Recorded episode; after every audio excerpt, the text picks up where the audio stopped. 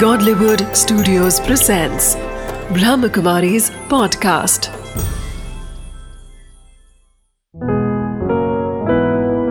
चले आध्यात्म की ओर बीके उषा दीदी के साथ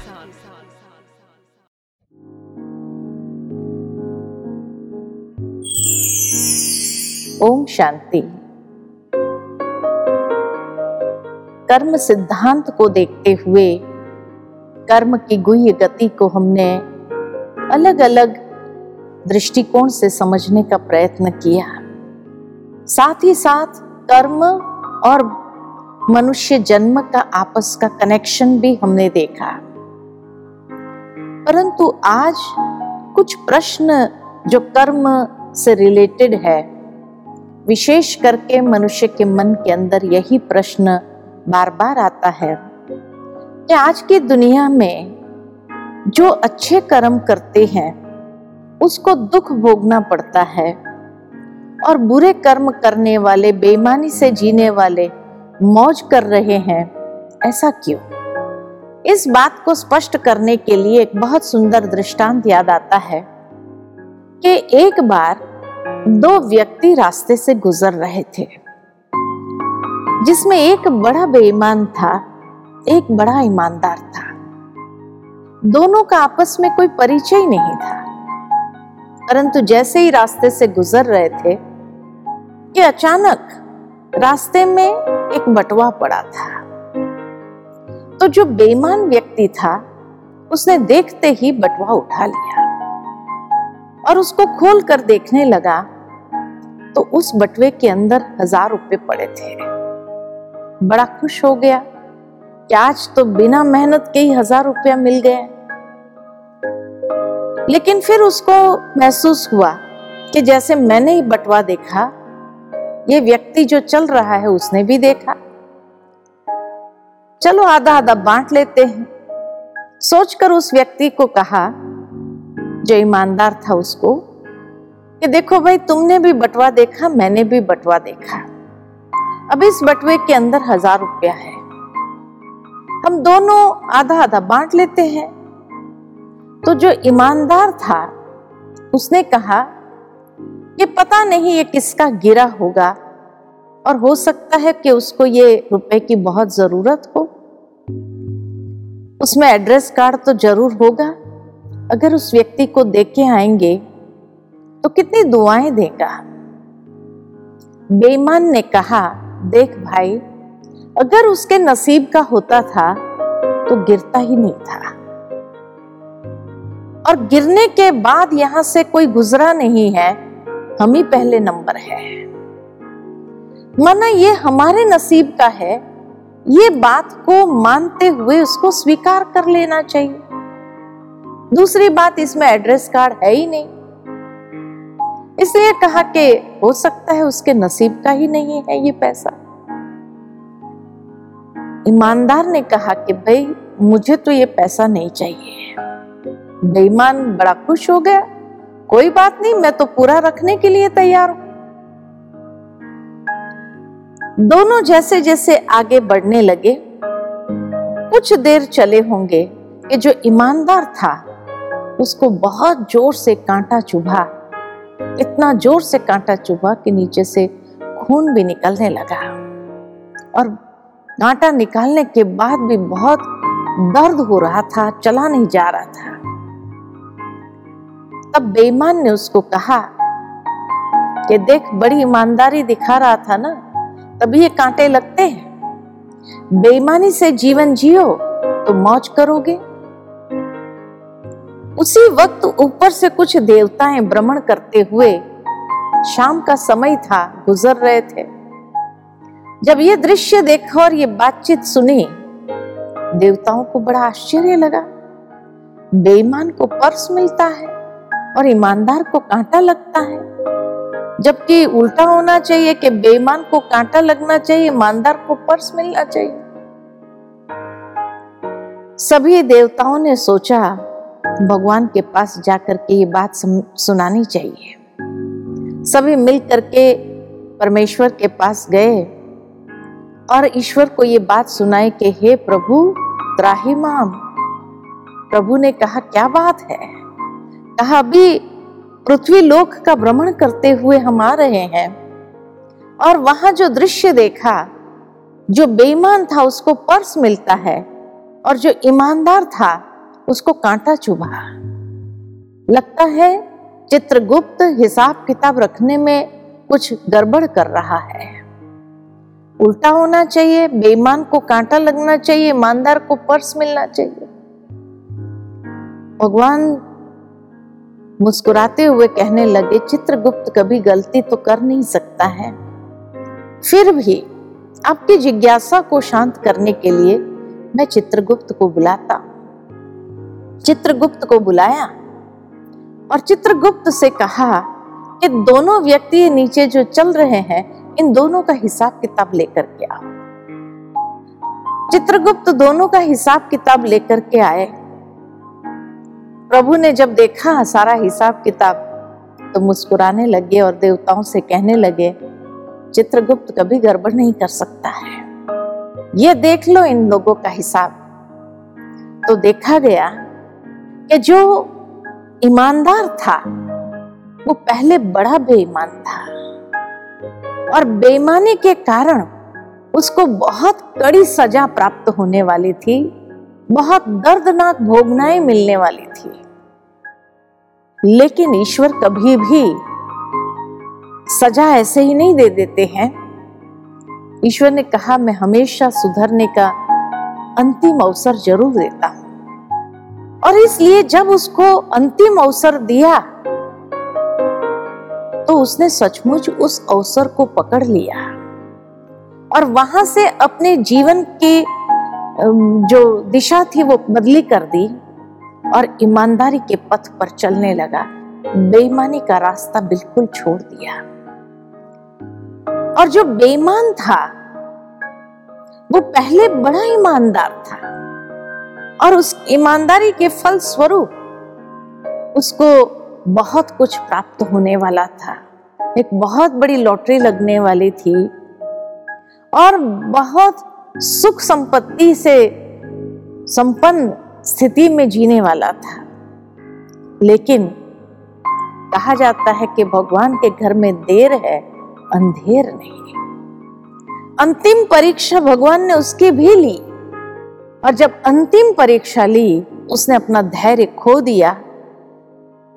ईमानदारी को छोड़ दिया, बेईमानी का रास्ता पकड़ लिया और बेईमानी के साथ जीने लगा तो वो जो सारा प्रारब्ध था, वो सारा क्षीण होते होते होते सिर्फ़ हज़ार रुपया बचा था। ये हज़ार रुपया उसकी बेईमानी का फल नहीं था, लेकिन उसकी ईमानदारी वाले जीवन के जो कर्म थे, उतना ही शेष बचा था। अभी बेईमानी का हिसाब तो बाकी है। और जिस व्यक्ति को कांटा चुभा, जिसको बहुत बड़ी सजा प्राप्त होने वाली थी, दर्दनाक भोगनाओं से गुजरने, गुजरना था, लेकिन क्योंकि उसने ईमानदारी का जीवन जीना आरंभ कर दिया तो वो सारी भोगना एक क्षीण होते होते होते सिर्फ़ एक कांटे जितना ही बचा हुआ था। ये जो कांटा लगा ये ईमानदारी का फल नहीं था। उसकी बेईमानी का हिसाब इतना ही बचा हुआ था। इसलिए कहा जाता है कि अभी जो ईमानदारी से जीवन जिया, उसका फल तो अभी और मिलने वाला है। कहने का भावार्थ यही है कि कभी कभी जो मनुष्य अपनी आँखों से देखता है, वो सही नहीं होता है। क्योंकि कर्मों के हिसाब को हम समझ नहीं पाते हैं। इसलिए ये नहीं कह सकते हैं कि बेईमानी से जीवन जीने वाला मौज कर रहा है, क्योंकि हो सकता है उसके पूर्व कर्म अभी तक उसका फल चल रहा है, इसीलिए वो मौज करता हुआ महसूस होता है। लेकिन जब भोगना का समय आरंभ होगा तो उसको कोई भी नहीं बचा सकता है। तो इसीलिए चित्रगुप्त बहुत एक्यूरेट हिसाब किताब मेंटेन करता है। लेकिन तब मनुष्य के कई बार प्रश्न उत्पन्न होते हैं, जो हमें भी कई बार पूछते हैं कि इतने करोड़ों मनुष्य है, संसार के अंदर चित्रगुप्त हरेक का हिसाब इतना एक्यूरेट कैसे मेंटेन करता होगा? बहुत सहज है। कई बार कई लोग ये भी पूछ लेते, एक नाम के दो व्यक्ति हो, फिर कहीं कोई गड़बड़ नहीं हो जाती, इसका अकाउंट इसमें, इसका अकाउंट इसमें। ये गड़बड़ मनुष्य से होती है। चित्रगुप्त से नहीं। क्यों? चित्रगुप्त में ही, उसके नाम में ही वो विधि है कि किस विधि से वो कर्मों का हिसाब किताब मेंटेन करता है। चित्रगुप्त। यानी जब मनुष्य का जन्म होता है, उस वक्त चित्रगुप्त गुप्त रीति से चित्र खींचने वाला एक कैमरा उसके अंदर फिट कर देता है। और वो कैमरा स्टिंग ऑपरेशन करता जाता है। मनुष्य के हर कर्म का, हर सोच का, हर भावनाओं का कैमरा उसका चित्र खींचता जाता है। और जब शरीर छोड़ करके व्यक्ति जाता है तब ये भगवान को दोष न दे सके कि हे प्रभु, मैंने तो ऐसा कोई कर्म किया नहीं, फिर मुझे इतना दुख दर्द की भोगना क्यों? उस समय उसके सामने चित्रगुप्त वो कैमरा निकाल करके सारी फ़िल्म का रोल घुमा देता है कि किस समय हमने क्या कर्म किए, किस भावना से किए, क्या सोच लेकर के किए, वो सारा हिसाब हमारे सामने हो जाता है। ताकि हम ये भी नहीं कह सकते हैं कि नहीं, ये कर्म तो मैंने नहीं किया था, क्योंकि नहीं तो अक्सर मनुष्य भूल जाता है। करने के बाद भी, और इसीलिए उस समय भगवान को कह देता है, ये कर्म तो मैंने किया ही नहीं।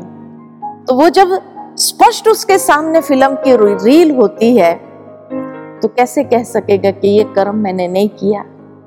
इसलिए कहा जाता है, कर्म हर इंसान के साथ न्याय अवश्य करता है। कर्म किसी को छोड़ता नहीं है। और इसीलिए इस विधि से कभी भी चित्रगुप्त का हिसाब किताब में कहीं कोई कमी नहीं आ सकती है।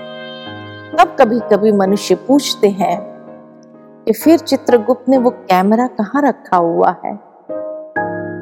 वो अगर बता दे तो मनुष्य सबसे पहला कार्य यही करे कि ऑपरेशन करके कैमरा ही निकलवा दे। इसीलिए ये चित्रगुप्त ने, इतना गुप्त रीति से वो चित्र निकालने वाला कैमरा फिट किया है, जो किसी व्यक्ति के हाथ भी नहीं लगता है, पता ही नहीं चलता है। मनुष्य के मन में दूसरा प्रश्न ये उत्पन्न होता है कि फिर कर्म बड़ा या भाग्य? या दूसरे शब्द में कहे तो पुरुषार्थ बड़ा? या प्रारब्ध। पुरुषार्थ क्यों करे?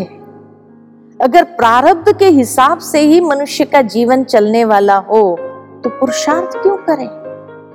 पुरुषार्थ करना बहुत ज़रूरी है। क्यों? कि जिस तरह एक मनुष्य अगर घोड़ा और गाड़ी लेकर चलता हो तो गाड़ा हमेशा पीछे होना चाहिए, घोड़ा आगे होना चाहिए। अगर घोड़े को पीछे बाँध दे तो घोड़ा गाड़े को धक्का नहीं लगा सकता है। ठीक इसी तरह पुरुषार्थ ये घोड़ा है, जो हमेशा आगे रहता है और प्रारब्ध ये गाड़ा है, जो पीछे पीछे चलता है। अगर मनुष्य ने प्रारब्ध के साथ जीना मंजूर कर लिया और पुरुषार्थ करना छोड़ दिया तो उसके बाद उसकी गाड़ी आगे बढ़ेगी नहीं। लेकिन अब ये प्रश्न आता है कि फिर पुरुषार्थ बड़ा या प्रारब्ध? कर्म बड़ा या भाग्य? बहुत सुंदर इस बात पर भी यह दृष्टांत याद आता है कि एक बार एक राजा एक जंगल से गुजर रहे थे कि अचानक उन्होंने कुछ आवाज़ें सुनी। आपस में बातचीत करते हुए तीनों अपने आप को ये सिद्ध करने का प्रयत्न कर रहे थे कि मैं बड़ा मैं बड़ा मैं बड़ा। राजा ने सोचा, ऐसा कौन है जो अपने आप को बड़ा कह रहा है? इस नगर का राजा तो मैं ही हूँ, मैं ही बड़ा हूँ। राजा जैसे ही झांकने लगे कि कौन है तो उसने तीन व्यक्ति को देखा, जो आपस में लड़ रहे थे। मैं बड़ा मैं बड़ा मैं बड़ा। राजा को देखते तीनों खड़े हो गए और कहा, राजा फैसला करेगा कि हम तीनों में बड़ा कौन है? राजा ने कहा, पहले आपका परिचय तो हो। पहले व्यक्ति से पूछा, आप कौन? तो कहा, मैं कर्म हूँ। दूसरे ने कहा, मैं भाग्य हूँ।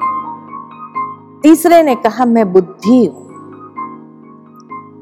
राजा से कहा, अब आप फैसला करके बताइए कि हम तीनों में बड़ा कौन है? राजा ने कहा यह तो बड़ा मुश्किल है, लेकिन उसके लिए आपको अपने आप को प्रमाणित करना पड़ेगा। कहा, ठीक है, आप कहे उस पर प्रमाणित करके दिखाते हैं। उतने में वहाँ से एक लकड़हारा जा रहा था। राजा ने उस लकड़हारे को देखते हुए कहा, इस लकड़हारे पर आप लोग अपना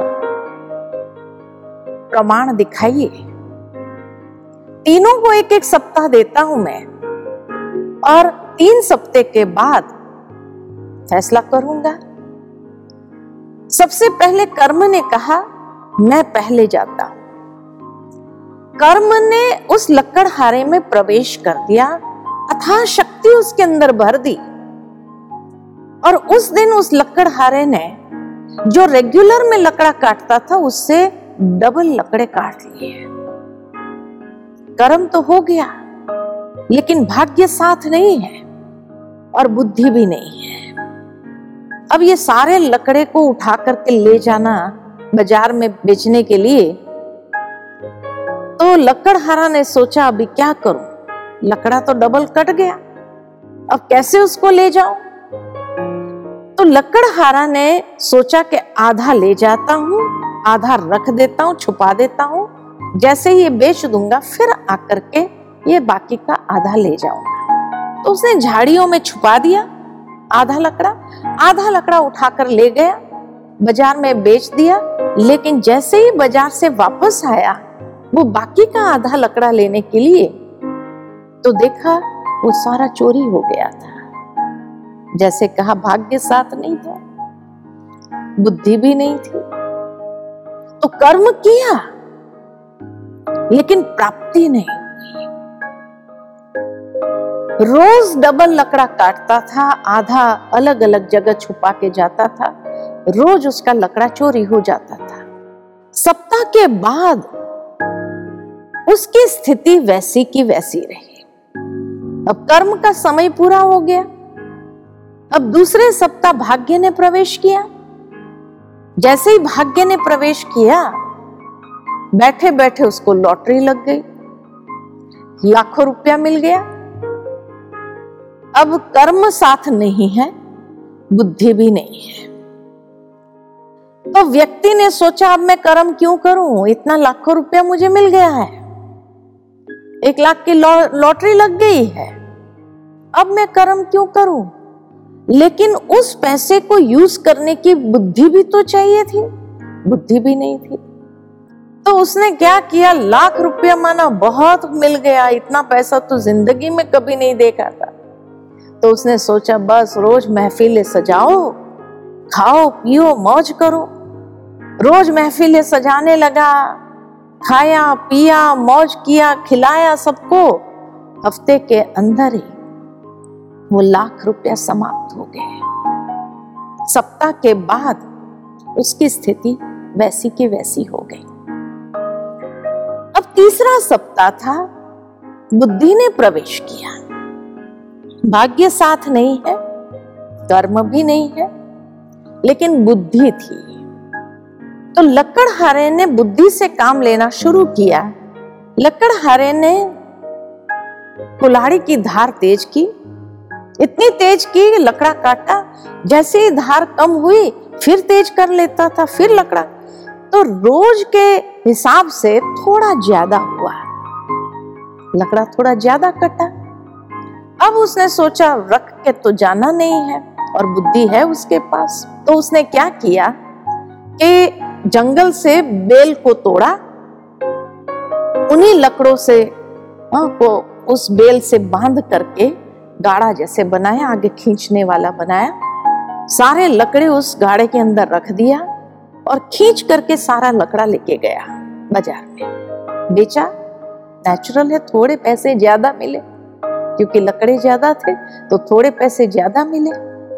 थोड़े पैसे ज़्यादा मिले तो उसने क्या किया? दूसरी कुल्हाड़ी खरीद ली। अब दो कुल्हाड़ी हो गई। दोनों की धार तेज करके रखी। दूसरे दिन जब लकड़ा काटने गया, एक की धार कम हुई कि दूसरे से शुरू हो गया। दूसरे दिन थोड़े लकड़े और ज़्यादा कटे और जब लकड़े ज़्यादा कटे, फिर उसने बेल तोड़ करके, लकड़े को आपस में बाँध करके, गाढ़ा जैसे बनाया, आगे खींचने वाला बनाया, उसमें डाले सारे लकड़े, लेकर गया बाज़ार में, बेचा, फिर थोड़ा पैसा ज़्यादा मिला।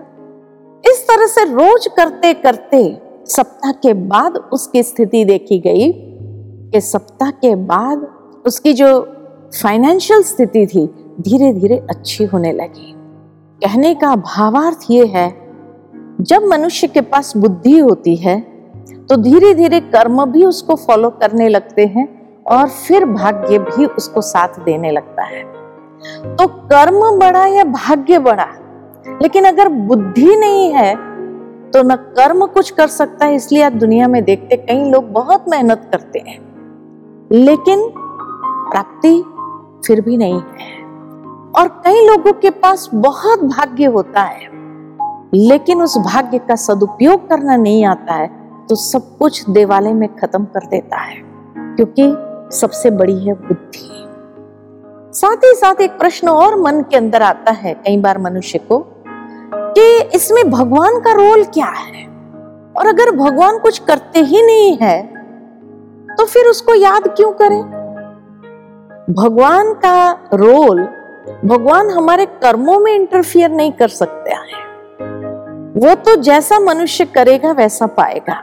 लेकिन भगवान को याद करने का कारण क्या है? क्यों भगवान को याद करना चाहिए? भगवान को इसलिए याद करना चाहिए क्योंकि भगवान से जो शक्ति प्राप्त होती है, उस शक्ति से, उस बड़ी से बड़ी परीक्षा को पार करने की हिम्मत आ जाती है। नहीं तो अगर व्यक्ति के पास ईश्वर की शक्ति न हो, ईश्वर की वो याद की ऊर्जा न हो तो बहुत सहज टूट सकता है, क्योंकि अपने दम पर व्यक्ति कितना चल सकता है। इसीलिए ईश्वर को जब याद करते हैं उससे जब शक्ति प्राप्त होती है तो अंदर हमारे अंदर हिम्मत भी आती है। इतना ही नहीं लेकिन सहन करने की शक्ति आती है उस परीक्षा को पार करने की हाँ, योग्यता आ जाती है। तो इसीलिए भगवान को याद करना बहुत आवश्यक है आज के युग में क्योंकि याद करने से ही व्यक्ति टूटता नहीं है। हिम्मत का कदम लेकर के आगे बढ़ता जाता है और ईश्वर की मदद भी उसको मिलने लगती है। तो इसीलिए आज के युग में ईश्वर को याद करना बहुत आवश्यक है। इन्हीं शब्दों के साथ ये कर्म की गुह्य गति का सत्र समाप्त होता है। ओम शांति।